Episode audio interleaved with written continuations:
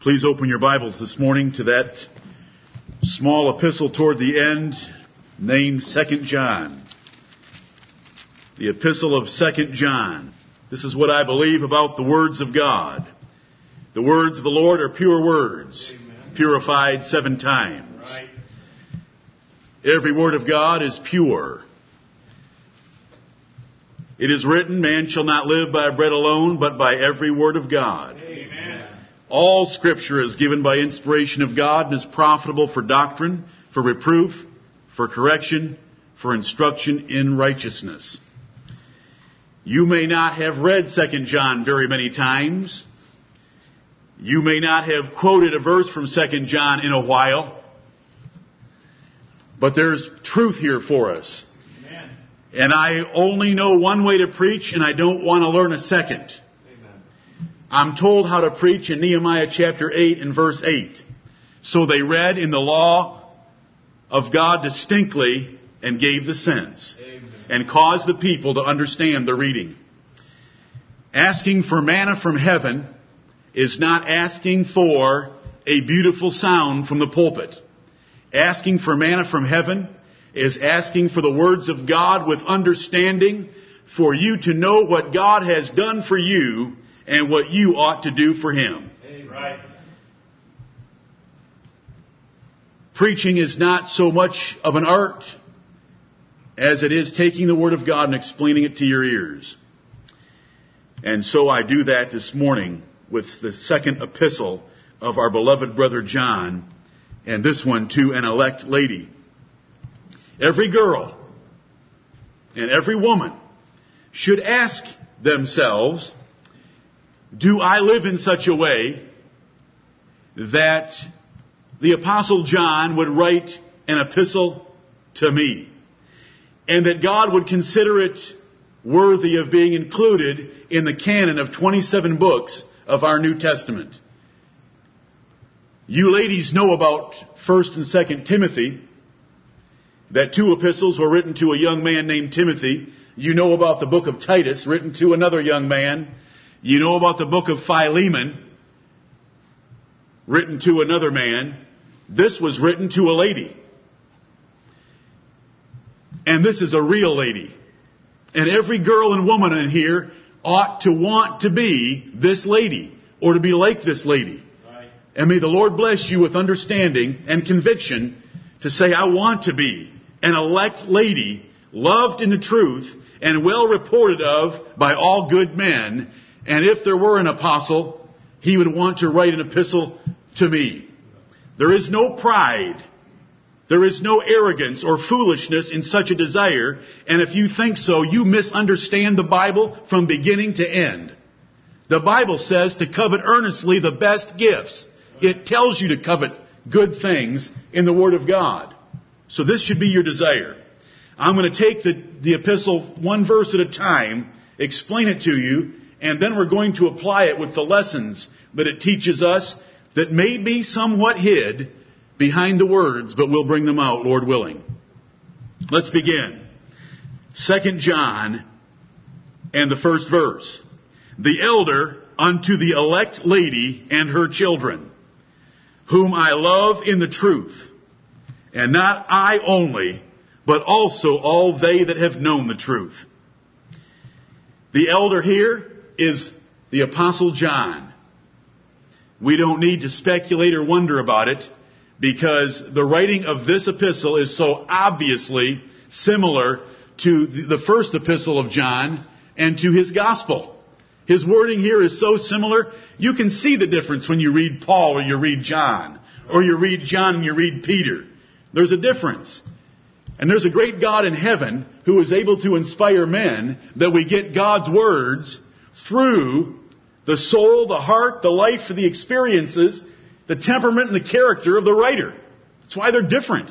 He, Solomon certainly didn't write like Paul. Paul didn't write like John, but here we have the elder.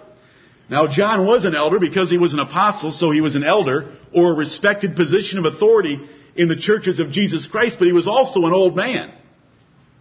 So he was elder. The elder unto the elect lady and her children. We don't know who this elect lady is. We're not given her name.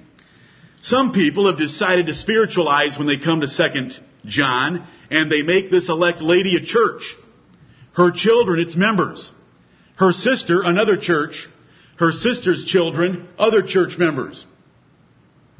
But if you read through the epistle and watch the apostle go back and forth from singular pronouns like thy and thee to plural pronouns like you and yours, if you read the whole epistle and see the instruction it's given, if you read the rest of the New Testament and find out that no church was ever addressed like that in any way, shape, or form, you come to the conclusion by choosing a literal approach first, unless we have reason to be metaphorical, that this is written to a real woman. Right. This is what makes it fit with the third epistle. The second and the third epistles are so similar in beginning, in ending, and in content and who's going to make the well-beloved Gaius a church? Is that some city in Asia named Gaius? So, we give up on their metaphorical speculations.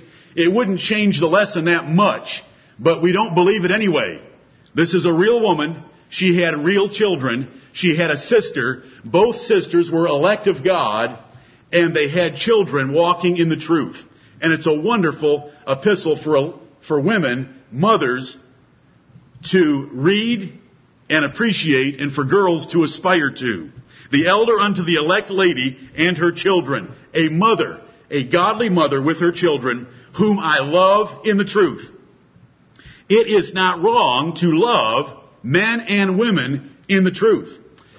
Now, Paul wrote Timothy and he warned him about his relationship to women when he said in 1 Timothy chapter 5 that he better love and treat them with all purity as if they were sisters. Because we all are sisters anyway, but the apostle was warning Timothy about trouble he could get in with women. But here's the, our brother John loving a woman in the truth. He didn't love her for any other reason but the fact that she was in the truth. And if you're loving someone that is in the truth, that's as pure as it can get. And not only are you allowed that, you should aspire and seek that because we want to love all those that are in the truth, men and women. I'm thankful there were women that loved the Lord Jesus Christ and ministered to Him of their substance, and that Jesus Christ loved them in return and took care of them and led them for much of His ministry, whom I love in the truth. You will never have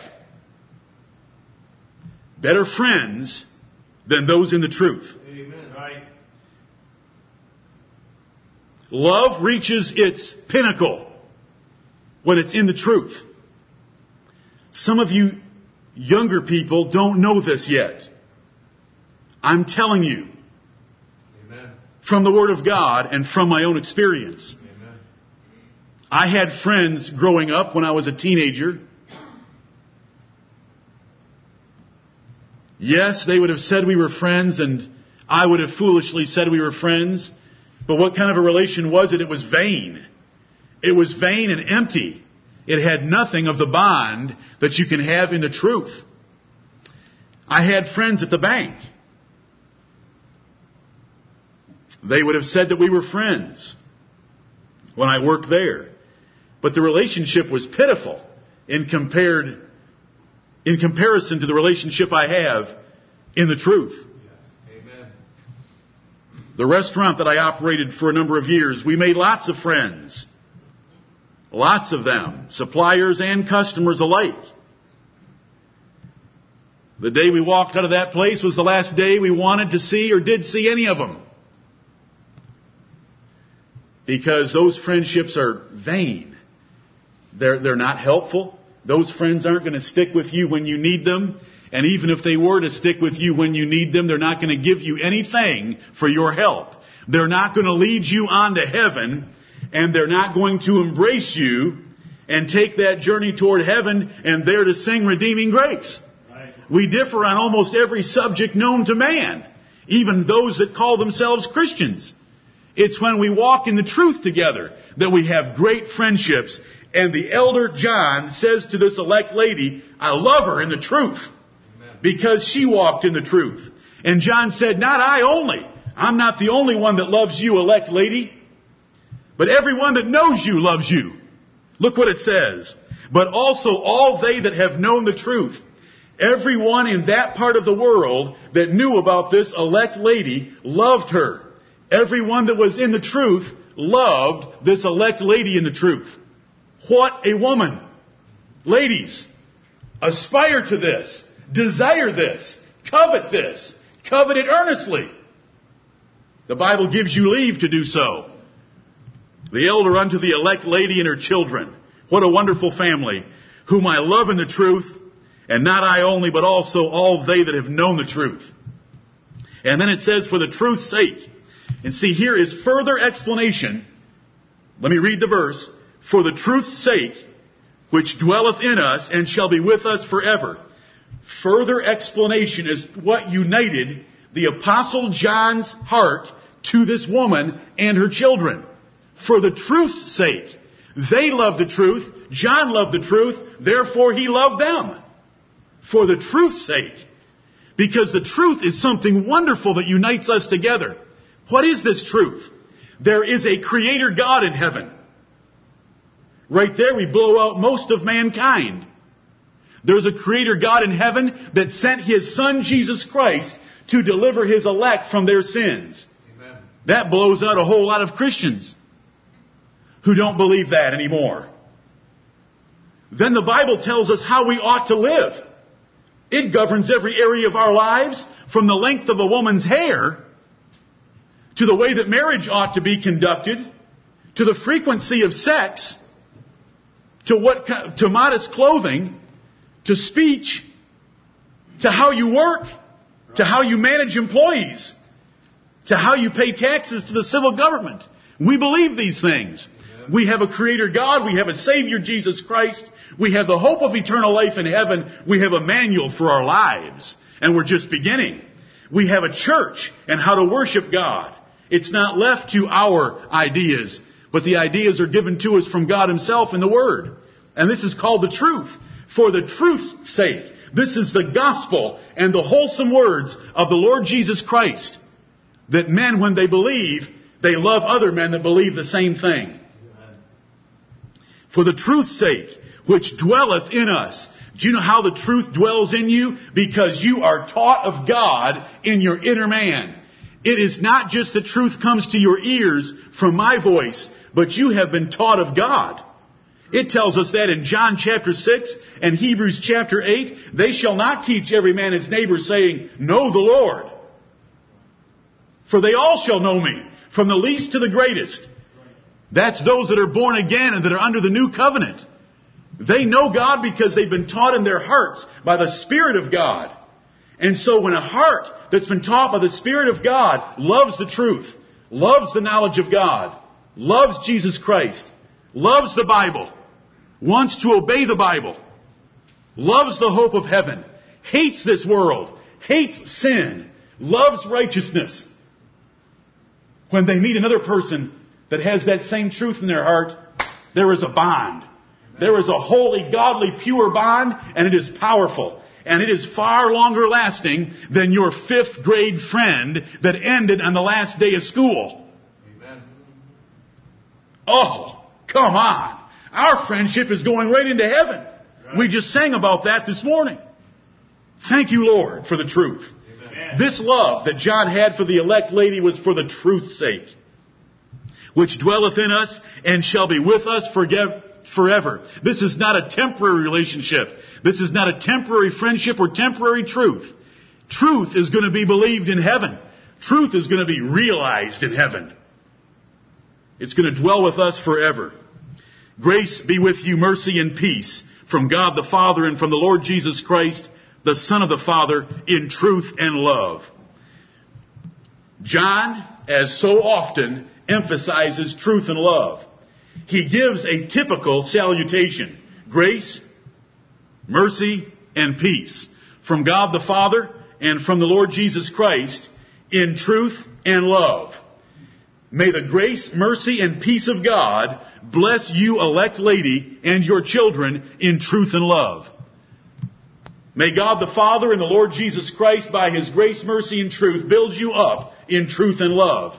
Because truth is the doctrine that defines us as Christians. Love is the relationship by which we relate to God and to one another. Now the apostle stuck in these words, the son of the father. In his salutation, he is already addressing the heresy that was threatening this elect lady. And that was a denial that Jesus Christ had come in the flesh. And so he says here in his salutation from God the Father and from the Lord Jesus Christ, the Son of the Father. He's going to explain that a little later, but right now in the salutation, he's already slipping it in for anyone that's reading this and to comfort this lady that he's writing that he believes that Jesus Christ is the Son of the Father. And the grace, mercy, and peace is modifying the in truth and love because it's God's grace, mercy, and peace by which John blessed this lady to be increased in truth and love. Verse 4, I rejoice greatly that I found of thy children walking in truth as we have received a commandment from the Father. John rejoiced greatly when he heard that this elect lady had some of her children walking in the truth. It ought to be our greatest joy to see one another walking in the truth. Yes. Not professing the truth, not talking the truth, not hearing the truth, believing the truth, walking in the truth. It ought to be our greatest joy. What, what does the Bible tell us about charity? In 1 Corinthians 13 and verse 6, charity rejoiceth in the truth. It does not rejoice in iniquity. If you love someone, you never want to catch them or gloat or enjoy the fact that they were caught doing something wrong. That is hatred. That is vile hatred of the devil. That is murderous hatred. To have even a small sense of satisfaction or gloating because you find someone in iniquity. Love rejoices not that someone gets caught, Love doesn't rejoice in someone getting caught, but love rejoices that they're in the truth and they're walking in it. You should be excited when you see someone doing what is right and living it, living the gospel of Jesus Christ. This is, this is what motivated John. This is what motivates every true minister of Jesus Christ. They want to see men walking in the truth. And he said, I rejoiced greatly that I found of thy children walking in truth as we have received a commandment from the Father. I mean, it was John that wrote, God seeks worshipers that would worship Him in spirit and in truth. And so it's that same man, John here saying, I rejoice greatly that I found of thy children walking in truth. Now let me comfort parents here. First of all, there ought to be great joy when children are wise and walking in the truth. I mean, the book of Proverbs says that plainly, that fathers rejoice when their children walk in the truth. It is a great pleasure and comfort to a father to see his children obeying the Word of God. But let me comfort you. Not all children have been guaranteed by God to walk in the truth. Notice what it says, of thy children. When we read in the Bible in places like Romans 9:24, not of the Jews only, but also of the Gentiles, what do those words mean when you have that prepositional phrase? Of the Jews and of the Gentiles. That it's not all of them, it's only some of them. And so John said, I rejoice greatly that I found thy children. Know that I found of thy children walking in truth. Let me remind you that Abraham had Isaac and Ishmael. Let me remind you that Rebekah was told, You have two children in your womb. Jacob have I loved, but Esau have I hated. Every mother should know that conception is granted by the God of heaven and that he is right in every choice he makes about your children. Whether they have two working eyes, two working ears, what their intelligence quotient might be, or whether their names are in the book of life. We do our best to train them all in the fear of the Lord and let the Lord take care of their souls and spirits. But John rejoiced greatly that of this elect lady, this wonderful woman that's written in the Bible, not all of her children were saved. Not all of them were walking in the truth. Some of them were. And he rejoiced in that. Verse 5, And now I beseech thee, lady, not as though I wrote a new commandment unto thee, but that which we had from the beginning, that we love one another. I never cease to be amazed how much emphasis there is in the Bible on loving one another. Everywhere you turn, there is more emphasis on loving one another. And the older I get and watch people relate to each other, I understand why. Amen. Now John has an elect lady that walks in the truth and her children are in the truth. And everybody loves this elect lady because she is such a virtuous, noble, and godly woman. And yet, as soon as he turns to business, he was thankful in verse 4. In verse 5, he turns to the business at hand. I beseech thee, lady, not as though I wrote a new commandment unto thee, but that which we had from the beginning that we love one another. Lady, I know that you've heard this one from the beginning. Ever since you heard your first gospel message and the religion of Jesus Christ was preached to you, you knew that there was a great emphasis on loving one another. But my first piece of business in writing you is to beseech you that you would increase there more and more.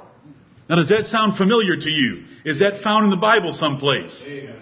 It's 1 Thessalonians chapter 4 where Paul wrote the Thessalonians and said that he was thankful that they abounded in love toward each other and that they were taught of God to love one another, but he prayed that that love would abound yet more and more. Amen. A minister of God can never be content with a level of progress in your soul, but needs to keep pressing you onward. And love is the greatest measure of a child of God. It is not faith. Devils believe and tremble, but devils don't love. It is love. And I am not some social preacher in Washington DC stroking the ears of people before me. I'm telling you the truth of God's Word. Love is the greatest grace. Love is the greatest measure of a child of God. Love is the greatest work. And there's so much more that could be said about love, but notice the fifth verse with this wonderful lady that John is writing, he presses her to more love.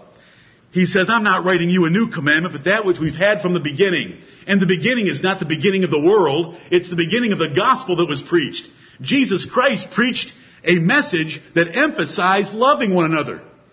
By this shall all men know that ye are my disciples, by the love ye have one to another. That was a commandment that came from Jesus Christ and was a fundamental part of the New Testament gospel. And Jesus Christ exemplified it. Look at the way he took care of his disciples. He washed their feet toward the end of his life. He loved them to the very end. And so, John exhorts this elect lady to love. And ladies, if you want to be like the elect lady, you'll be paying attention. What is John going to say to her to make her even better? To love one another. How, how do you love one another? I've preached it so many times, you ought to be able to quote it to me. Forgiving each other when they irritate you. Never wanting the limelight yourself, but wanting someone else to have it. Never even whispering or suggesting the idea that someone else did something wrong, but always praising and lifting up the reputation and character of others. Being willing to sacrifice your desires for the needs of another. Going out of your comfort zone to take care of other people. Being long suffering toward them. Getting down and thinking more about their things than your own things. And on and on we could go. I've preached it before. Here's the emphasis on it, ladies. Verse 6. And this is love. Sounds like I'm reading 1 John 5. And this is love, that we walk after his commandments. This is the commandment that as ye have heard from the beginning, ye should walk in it. It is so easy to love. Treat another person the way the Bible tells you to treat people.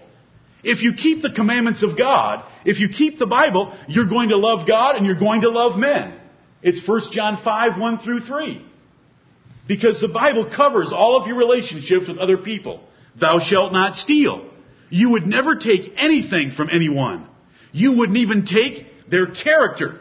You wouldn't even take their reputation. You would do everything you could to protect all the assets of another person. Right.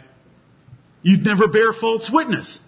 You would never covet the things they have. There would never be envy or jealousy because you are thrilled that God blessed them instead of you. That's the truth of love. And how is love practiced? By keeping God's commandments toward other people. This is love, that we walk after His commandments. This is the commandment that, as ye have heard from the beginning, you should walk in it. Remember, they had heard from the beginning from Jesus Christ Himself. If ye love me, keep my commandments. This is the commandment from the beginning that true love is going to show itself in proper action toward me. Verse 7. For many deceivers are entered into the world who confess not that Jesus Christ is come in the flesh. This is a deceiver and an antichrist. Many deceivers are entered into the world. Do not think that there's only a few false teachers, lady. Ladies, do not let your sentimental and emotional and tender nature cause you to think that because a man sounds good means that he is good. He must be measured by doctrine. Many false deceivers are entered into the world who confess not that Jesus Christ is come in the flesh. The primary doctrine that we all want to hold to, and especially ladies, in this time, Jesus Christ is come in the flesh. Now look at the words. Jesus Christ is come in the flesh. It doesn't say they denied that Jesus was the Christ. That's what the Jews did. They did not believe that Jesus of Nazareth was the Christ or God's Messiah. It does not say that here. This was a different heresy. And while I could appeal to a whole lot of history and tradition to tell you what the Gnostics were teaching about Jesus Christ, look at the words and see what they tell us. They admit that Jesus is the Christ, but they do not admit that Jesus Christ is come in the flesh, but he was just a spiritual being without truly flesh and blood partaking of our full nature. This was an error of the times. Because we, we had, the truth of Jesus Christ is this specific. Jesus Christ had a body. The fullness of the Godhead dwelt in a body. He ate and drank with us. We were witnesses. Do you remember this apostle is the one that began his first epistle by saying, that which was from the beginning, which we have heard, which we have seen, and which we have handled of the word of life. It is John that, that taught more than all the three other gospels combined about the deity and the humanity of Jesus Christ. It was John that did that in his gospel. In the beginning was the Word, and the Word was with God, and the Word was God. Verse 14, and the Word was made flesh and dwelt among us, and we beheld His glory. The glory is of the only begotten of the Father. Jesus Christ had a real flesh body. What is the great mystery of godliness? God was manifest in the flesh. They were denying this. Notice, it's Jesus Christ is come in the flesh. They admitted Jesus Christ, but they did not admit that Jesus Christ had a flesh nature, which he did have. He did not take on himself the nature of angels, but of Abraham. He had a body like ours. This is verse 7. This is a deceiver and an antichrist. In order to be a deceiver, you have to profess to be one thing and teach something different. And so these were Christians that were pretending to be Christians, but they had a modified view of Jesus Christ as the Son of God. Lady, be careful. There are many deceivers entered into the world that are denying Jesus Christ is come in the flesh. We could pursue this subject further, and we could ask ourselves about the sonship of Jesus Christ.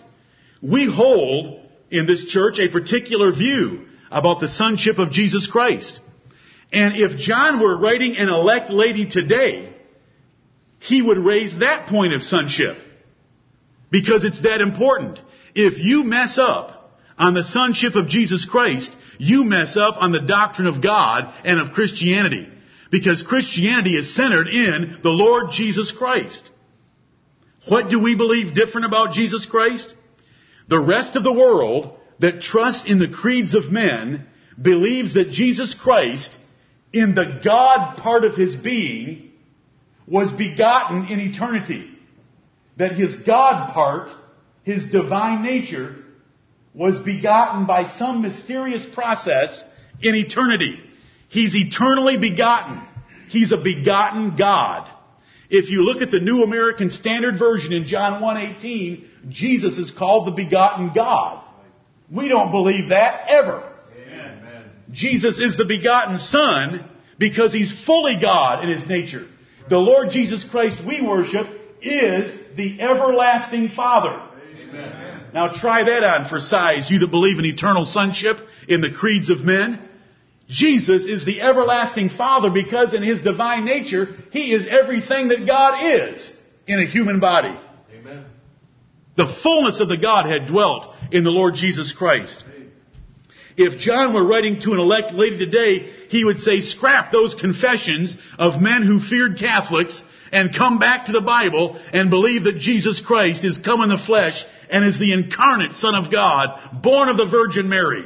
That's what we believe. That God, undivided, unbegotten, unproceeding, Jehovah himself, joined a human body in the womb of Mary and the holy thing that was born of Mary is called the Son of God. That's what we believe. And we love it. And we're thankful to the Lord for showing us that. Anyone that teaches differently is a deceiver, claiming to be a Christian, and compromising either the humanity or the divinity of Jesus Christ. Are you with me? This verse is compromising the humanity. Jesus did not come in the flesh. What I just explained to you is compromising the divinity of Jesus Christ.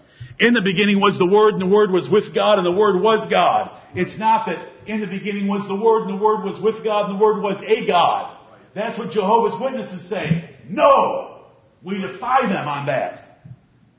I'll tell you the name of Jesus Christ according to Isaiah 9 6 is the mighty God. Yes. That's the Savior that we worship.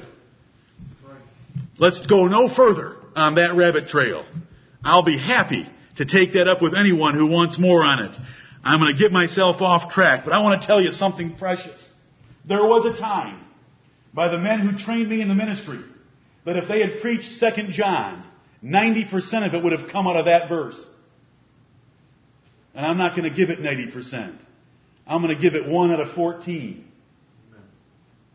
Because the rest of the Word of God is important as well.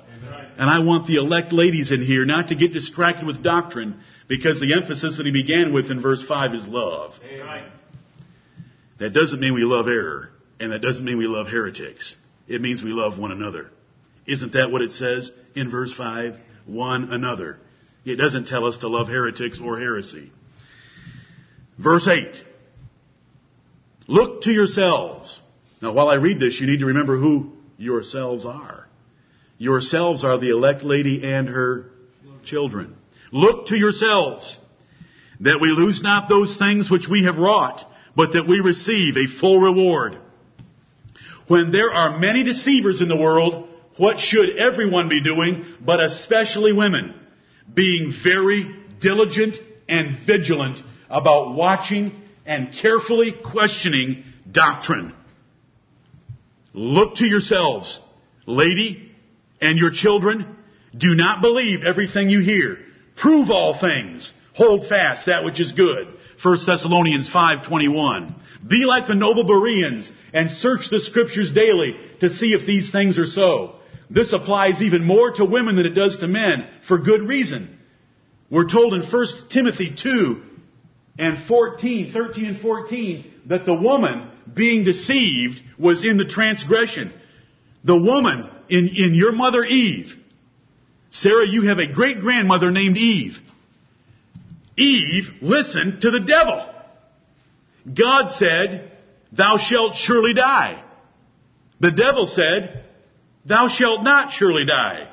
She believed the devil, even though he contradicted God.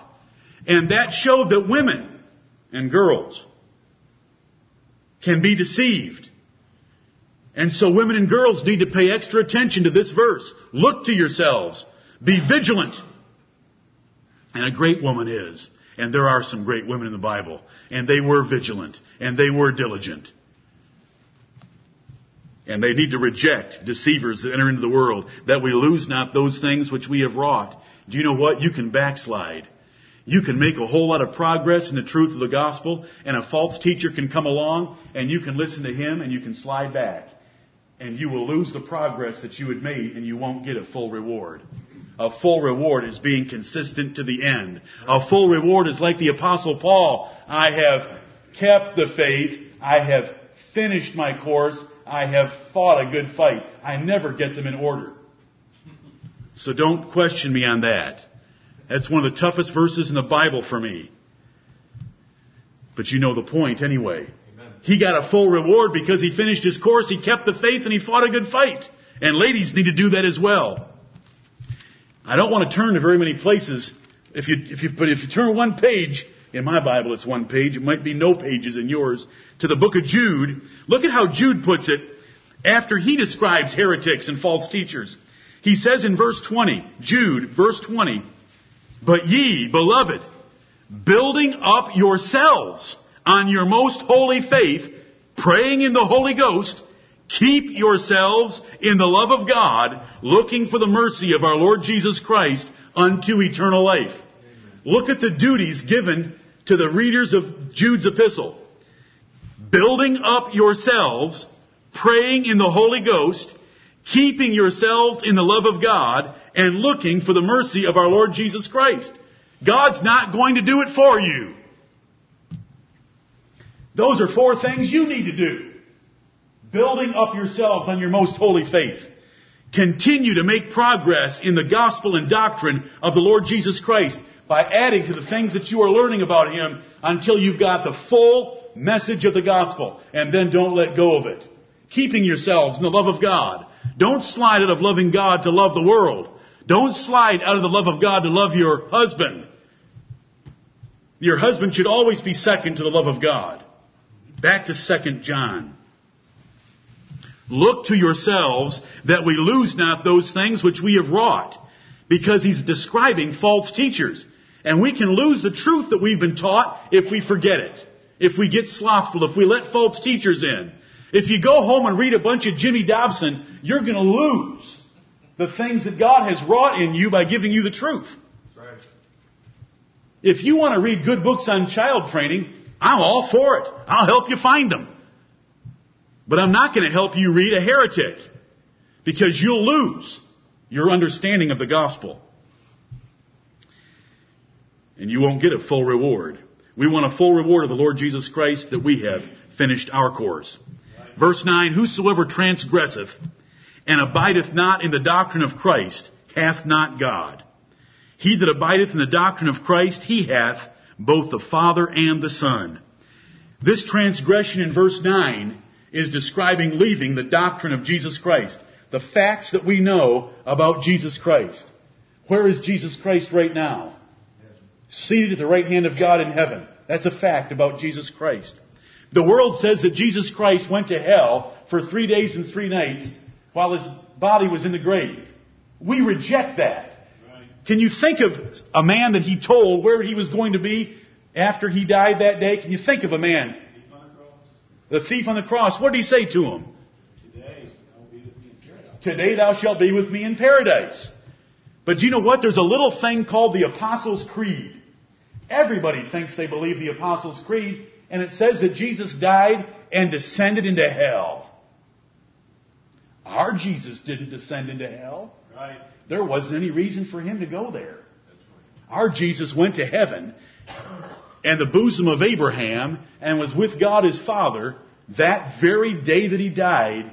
And it was at the end of that day when he said that. There's a fact about Jesus. We never want to leave the doctrine of Jesus Christ. Jesus Christ said, I lay down my life for the sheep. We will not leave that doctrine of Jesus Christ. He did not say, I also die for the goats. He said, I lay down my life for the sheep. And so we hold to it. Whosoever transgresseth and abideth not in the doctrine of Christ hath not God. The evidence that we want to look for, and this elect lady was to look for, is how closely they held the doctrine of Jesus Christ. If you're holding the doctrine of Jesus Christ and loving it, not just holding it as some intellectual truth, but loving every fact you can learn about Jesus Christ, it shows that God has taught you that in your heart. It shows that God is dwelling in your heart and that you're of God. But if you start wandering all over the place, like the Jehovah's Witnesses and the Mormons, listen, the Mormons cannot figure out strictly the difference between these four beings. Jesus, Adam, Michael, and Satan. They get all four of them confused in one person, one being. It's, it's incredible to even try to read them and to sort it out. Because they confuse the doctrine of Jesus Christ.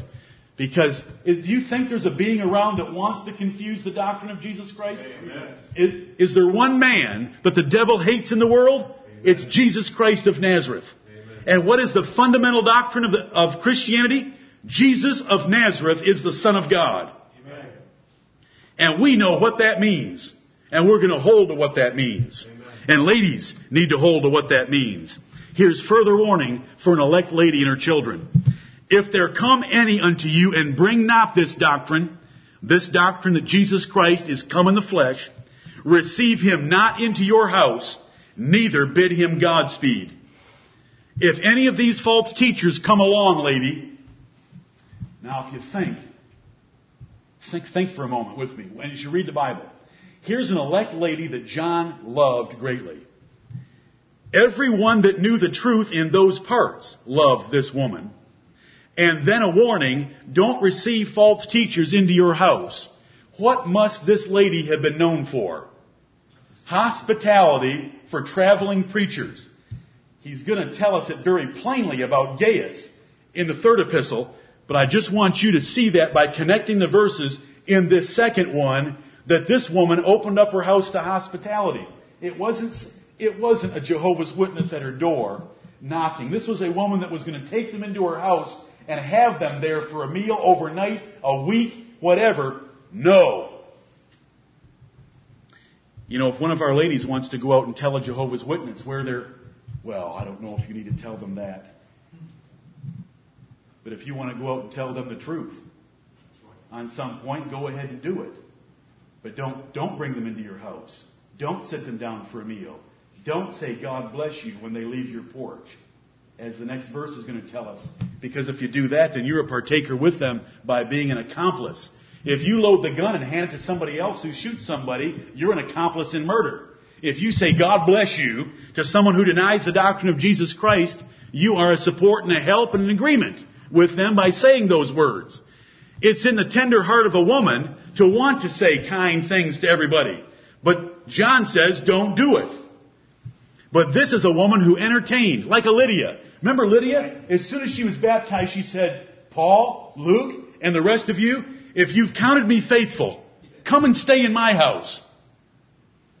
You know what? A widow can't be taken into the number of a church and receive the full-time support of a church unless she has entertained strangers in her house. 1 Timothy 5:10. It's one of the qualifications for a great woman is to entertain strangers in her house. And the best strangers to entertain are preachers of the gospel as we're going to read about Gaius. That's what Lydia did. Don't do it to anyone that doesn't have the right doctrine of Jesus Christ, lady. Do not do it. If there come any unto you and bring not this doctrine, receive him not into your house, neither bid him Godspeed. Verse 11, for he that biddeth him Godspeed is partaker of his evil deeds. You are participating in that false doctrine and that heresy by helping him with a meal, helping him with a bed for the night, or helping him with a blessing. Don't do any of those things. Leave him alone. Verse 12, having many things to write unto you, I would not write with paper and ink, but I trust to come unto you and speak face to face, that our joy may be full. This, this says something about email and phones, doesn't it? They're not as good as when we get together. Right. It's true. It's not as good as being face to face with someone. When you're in someone's presence, that is a greater blessing. Now, I find this almost amusing. He, he didn't say very much, did he? But he says, having many things to write unto you, I would not write with paper and ink, but I trust to come unto you and speak face to face. I've got a whole lot of things I'd like to talk about, but I'll do it when I get there in person. Hmm. All the other things must not have been as important as these things. Right.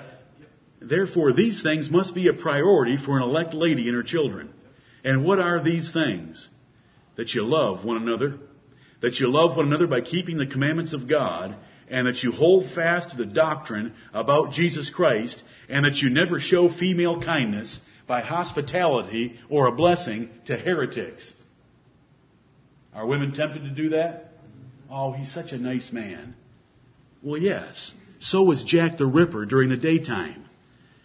If a lot of conspirator, conspiracy theorists are right, he was the court physician of England. He was just a little nasty at night. You know, Charles Manson was, was thought to be a pretty nice guy by the stupid little groupies that followed him. Don't tell me about he's such a nice man. He's got such a nice bedside manner with grandma. That doesn't matter. What matters is, what does he do with the doctrine of Jesus Christ? Right. You say, well, the Bible is so hard, it's so black and white, it sounds so objective. Right. And that's why the warning is given to a lady who are not very objective. They're often subjective. Don't be offended. Get excited. You have an epistle written to a lady. But when I read, I have many things to say to you. Why did he write the epistle? Ah, these things must be important. Ladies, can you love one another? And can you hold fast to Bible doctrine? Can you love doctrine? There are ladies in this church that love Bible doctrine. I see it in their faces. I hear it in their words. They love to read. They love to learn Bible doctrine. They love to learn about heresies and despise heresies and love the truth. And I'm thankful for our women in this church. We've got some women that would be much like Jael if they met a heretic. If he got into their house, they'd be putting a tent stake through his head to rid the world of one more deceiver and antichrist about the doctrine of Jesus Christ. Now that is the exposition. Let's grab a few lessons from 2 John. The, the epistle is simple. The epistle is very simple. But can we see into the verses and pull out some lessons? Ladies, here, here is what I want to give you. Women can have respected roles in the churches of Jesus Christ. There is an epistle to a lady. Rejoice. Not only did the great beloved apostle John love her, but he said everyone else that had ever met her that was in the truth loved her. It reminds me of Anna. In Luke chapter 2 verses 36 through 38. A woman that had been a widow for many, many years, but who gave herself to fasting and prayer. She spoke of redemption to all those that looked for it in Jerusalem. She was a prophetess. A great woman in Luke chapter 2. I've already mentioned Lydia. What a great woman whose heart the Lord opened. She was a seller of purple. She had some money. She wasn't living in a one room shack. She had a big house. She said, Luke, Paul, and the rest of you men, if you found me to be faithful in the things of the Lord, stay at my house for as long as you're in Philippi. I come along to Romans 16. I want to read this to you ladies.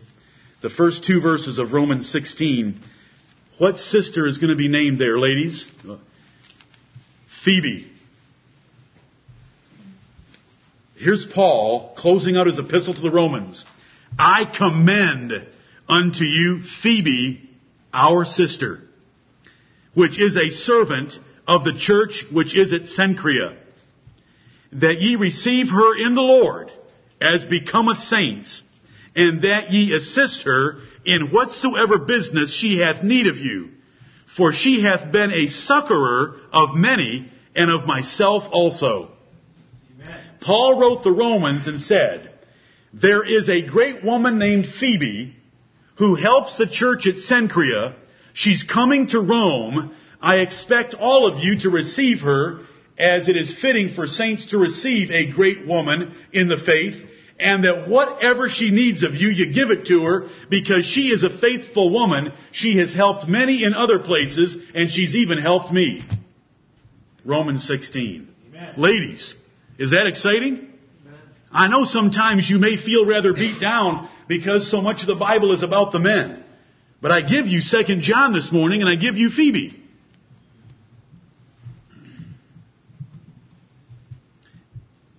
It's back to 2 John, it's where I'm looking. It says that I love you, elect lady. But also all they that have known the truth love you. Now what does it take to have a wide reputation where everyone loves you? Is that something that God just gives some people and doesn't give it to others? Or is it because some ladies make a particular choice? I want to please God and men. In that order. The Lord Jesus Christ grew up in favor with God and men. Luke 2:52. Can a woman do that? Yeah. Right. Here's what it says in the Bible. A good name. Is Phoebe a pretty good name? A good name is rather to be chosen than great riches. That verse tells me two things. It tells me that having a great name like Phoebe is more important than being rich. That's the simple point. The one that's not so obvious is a great name is a choice. Amen. It has nothing to do with what others have said about you, done to you, or what the Lord has given you or has not given you. A good name is rather to be chosen than great riches. And it says something else, but I'm going to have to look at it. Here it is. And loving favor rather than silver and gold. Loving favor. Do you know what that means in that verse? To have others love you with favor is a choice that you make and it ought to be more important to you than silver and gold. Right. Proverbs 22 and verse 1. To have a great name is a choice. It is a choice to rule your tongue and to have that meek and quiet spirit that is in the sight of God of great price. It is to go out of your way to serve in a gentle, meek, humble way those that need help. If you were to do those things and to love one another, your reputation will rise until your name is a great name. It will. The point that I'm trying to give you is a lesson from 2 John a wide reputation and a great reputation is a choice to rule your spirit because by nature there is nothing lovely about you. You say, I thought you were going to make it through a whole sermon without getting nasty. Are you kidding? Did you really think I could do that? It's a choice. Because what you are by nature is a dysfunctional, unkind, offensive, selfish little person. It is by the grace of God and a choice by that grace to be a selfless, habit-hating, functional, loving, caring person. May the Lord bless all of you to that end. You know, I read in the book of Proverbs, in Proverbs 11:16, a gracious woman retaineth honor. A woman that is gracious is always going to be honored and loved. Phoebe had to have been a very gracious woman. The elect lady had to be a very gracious woman. Ladies, your reputation is your choice. You want to give us your opinion? Every time something comes up, you want to yap? Bye bye. You lose. Sorry. You're wrong. It's a meek and quiet spirit. If you need help on the word quiet, go home and grab a dictionary. Check out the Greek and the Hebrew. It's not a difficult word. It means shut up. It's so simple. Just be quiet. Do you know you can save yourself so much grief and you can build your reputation just by not saying anything? Do you know what Proverbs 17, 27 and 28 says? That if a man will just keep his mouth closed, everybody will esteem him to be a wise man. Ooh, that man, he's just standing there looking at us and he's not saying anything. He must have some deep thoughts. He is working me over right now and thinking to himself, You're an idiot. That's, and you esteem the man a wise man, and he's just standing there being quiet. But do you know what happens when you open your mouth? you remove all doubt that you are a fool. So just be quiet. I'm speaking to, to women more than I am to men. But there's some saying that I don't remember sayings very well, but I can remember the Bible. Right. I think it's something like it's better to keep your mouth closed and be thought a fool than to open it and remove all doubt. And Proverbs 17:27 had that about 3,000 years before the man who got the credit for it in our country. Because that's the word of God. Ladies, it's exciting. Women can have respected roles and you can have a wide reputation respected even by men. It is a godly and desired trait to love good men and women. Do you know what a condition for a minister is in Titus chapter 1? He must be a lover of good men. That's a condition for the ministry? Are you kidding me? Yes, it is. Titus chapter 1 and verse 8.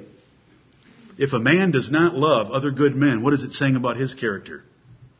Why does he want to hang around with men that aren't good men?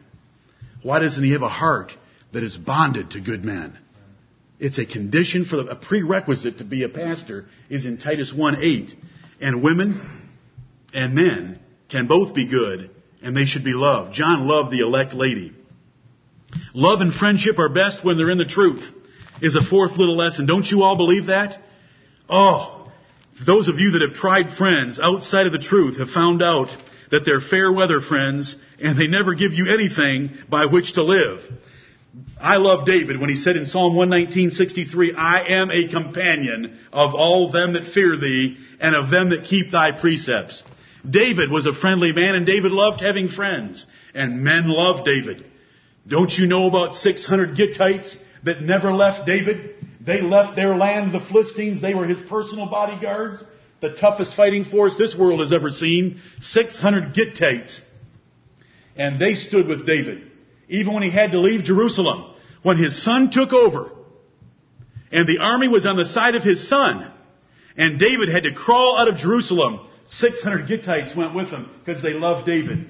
David said, I, am a companion of all them that fear thee and that keep thy commandments.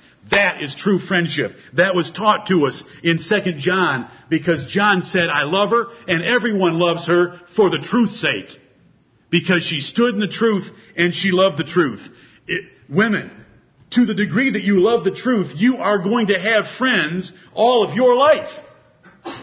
To the degree that the truth doesn't matter much to you, or the faith of God's elect, or loving the Bible, you're not going to have very many close friends.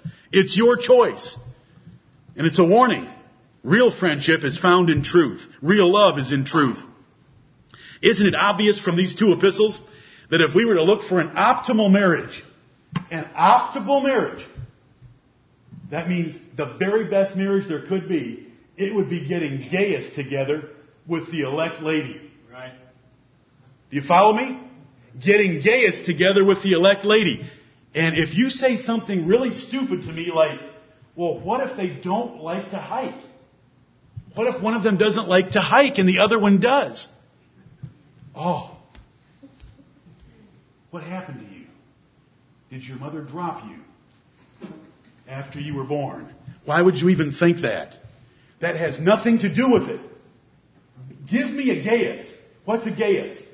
We're going to learn about him in the second service today. A Gaius is a man that walks in the truth, and the elect lady is a woman walking in the truth. Give me two of them that are walking in the truth. They will have as good of a marriage as is possible on this earth. It has nothing to do with compatibility of what you're thinking. The compatibility that counts the most is we both love the truth. Right. A lesson from 2 John. A mother's high goal ought to be to see her children walking in the truth. Is that the most important thing to you? You know, I get nervous and I say some pretty harsh things sometimes about you like to see your children clothed well. Well, so do mama skunks. You say, I like to see my children fed well. I want to make sure that they get three square meals a day and take their vitamins. So does mama skunk. I want to make sure that my children get a good education, that they all graduate from high school, or they all graduate from college, or they all get doctorate degrees. So does Mama Skunk. Have you ever seen Mama Skunk take her little skunklets out and teach them how to forage for berries in the woods? They all get a good education. You haven't done anything yet that matches up with 2 John. Do you know what's in 2 John? Loving the Word of God, walking in the truth, loving the Lord Jesus Christ, holding fast to the doctrine of Jesus Christ, knowing how to pray, knowing how to love and to serve others, having a selfless attitude toward anyone else, always wanting to put them up and put yourself down, learning how to love. That is what a mother ought to teach her children. Ladies, do you hear me? This, there's, there's, there's gold in 2 John. I rejoiced greatly that I found of thy children walking in truth. To give your children the truth of the gospel is the greatest heritage that you can give them. That the Bible has the answer for everything. That Gaius would make the best man to marry. All those things are found in the Bible, and a good mother teaches her children those things. When, mothers, I've already comforted you that God may not give all of your children a place in the book of life and to walk in the truth. But the Bible evidence is that He will give you most of them. Walking in the truth is not hearing it. Just because you get your children to come to church with you is not enough, mothers. Because they say it and I baptize them isn't enough. Because they believe it isn't enough. It's that they walk in it. That the way they talk at home, that the way they treat their brothers and sisters at home, that the way you see them wanting to serve everyone else at church rather than be served, those are the things you want to look for and that you want to teach your children. Even little girls like Abigail. To be selfless and to serve others. This is a real mother. Walking in the truth. Walking in love. Love isn't feelings. Ladies, love isn't feelings. You say, is that in 2 John? It sure is. It's in verse 6. And this is love, that we walk after His commandments. Love is an objective thing about how you treat another person. I know what the world's trying to sell you, and I know what your little heart's trying to sell you. That feelings are love. But love is how you treat another person according to the Word of God. This is a lesson, and it's a lesson of gold. It's precious. It's called like precious faith. This is the truth. Ladies, hear these things and hold fast to them. Love is keeping God's commandments. There are many false teachers. Do not be deceived by their mannerisms. Not all men are honest, nor are all men sincere. Measure them by the word of God and the fruit of their preaching on people's lives. Diligence and vigilance are crucial not to backslide. A great woman is a vigilant woman. Not one who relaxes and thinks, I'm in the church, we have a good church, we have a decent pastor, my children are attending, and you get slothful. You, you relax. You've got to be diligent, looking to yourselves, lest you fail of a full reward. I want all of you to get a full reward. Doctrine is very important, and ladies ought to love doctrine. If they don't hold the right doctrine about Jesus Christ, then they do not know the God of heaven. Reject every other standard and measure that men use to measure preachers or churches or doctrine. Measure it by the Word of God alone, ladies. Be tenacious about it. I commend most of you the, on that subject. Avoid company or fellowship with heretics. It's in the heart of a woman to want to make everyone feel comfortable. It's in the heart of a woman to be gentle forgiving and overlooking, except with her husband, but for most men. I'm just trying to get your attention again. Women, you want to make everyone feel comfortable, but there is a place to draw a line and say, there's no way I'm having him in our house. There's no way I'm going to support that ministry anymore. There's no way I'm going to read any more of those books. There's no way I'm going to pray for them anymore. There's no way I'm going to send them any more money because there is a place to draw a line and say no more. That is heresy. That is false doctrine and I am not going to have anything to do with it. These are John's gentle words to an elect lady that match up with Paul's. If any man or an angel from heaven preaches anything different than I've preached, let him be accursed. John just put it a little gentler. And it's not because John was an effeminate apostle. I want to don't ever forget that John was one of the sons of thunder. Right. He wanted to call fire down from heaven like Elijah and not burn up an altar and a sacrifice, but burn up a city. Because they hadn't got excited enough about the arrival of the Lord. Now that is aggressive evangelism. Turn or burn. Amen. But that's John. People think that John's effeminate. He wasn't at all. He was a son of thunder. But he's telling you women right here that any other gospel than what had been preached to them and they had received was wrong. Not even to wish them well or to give them a meal, but to cut them off. And this ought to teach women that there is no association with evil. That when we have to cut off church members or we have to cut off other churches in a community, not us, but other churches in the past, women had to be tough like the elect lady in 2 John and not get emotional about it. Unity and peace are nothing if gospel purity is betrayed. The children of thy elect sister greet thee. Amen. Isn't that wonderful? That we have two sisters in the Bible that were both elect. Yes. And they had some cousins that were walking in the truth and wanted to greet each other. Do we have any of that in this church? And are we going to have some more of that? With the way that this church is inbreeding, we ought to. And may the Lord have mercy upon us and bless us to have a whole lot of elect sisters with elect children that are walking in the truth. I pray that you ladies will be excited to be like this elect lady and to raise your children and to teach them to walk in the truth as she did. And may you be worthy of not an epistle by John, but a commendation in heaven and a full reward by the Lord of John, even our Lord Jesus Christ. Amen. Amen.